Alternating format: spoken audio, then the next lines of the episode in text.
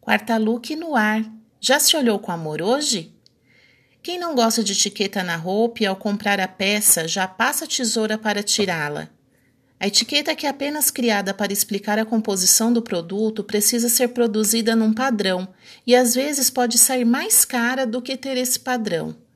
Estudando um pouco sobre o processo industrial da etiqueta, pensei que até um simples pedaço de manual de uso da peça entra num padrão, e muitas vezes nós nos preocupamos com esse pedacinho de manual que o consumidor tem as informações sobre a matéria-prima, como cuidar do produto, se aquela peça é do seu tamanho ou não.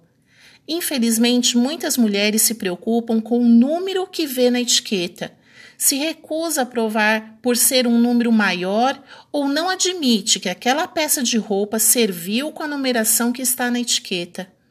A mensagem que quero deixar é que tamanho de etiqueta não significa nada e o que temos que aproveitar é se a peça escolhida vestiu bem, independente da etiqueta.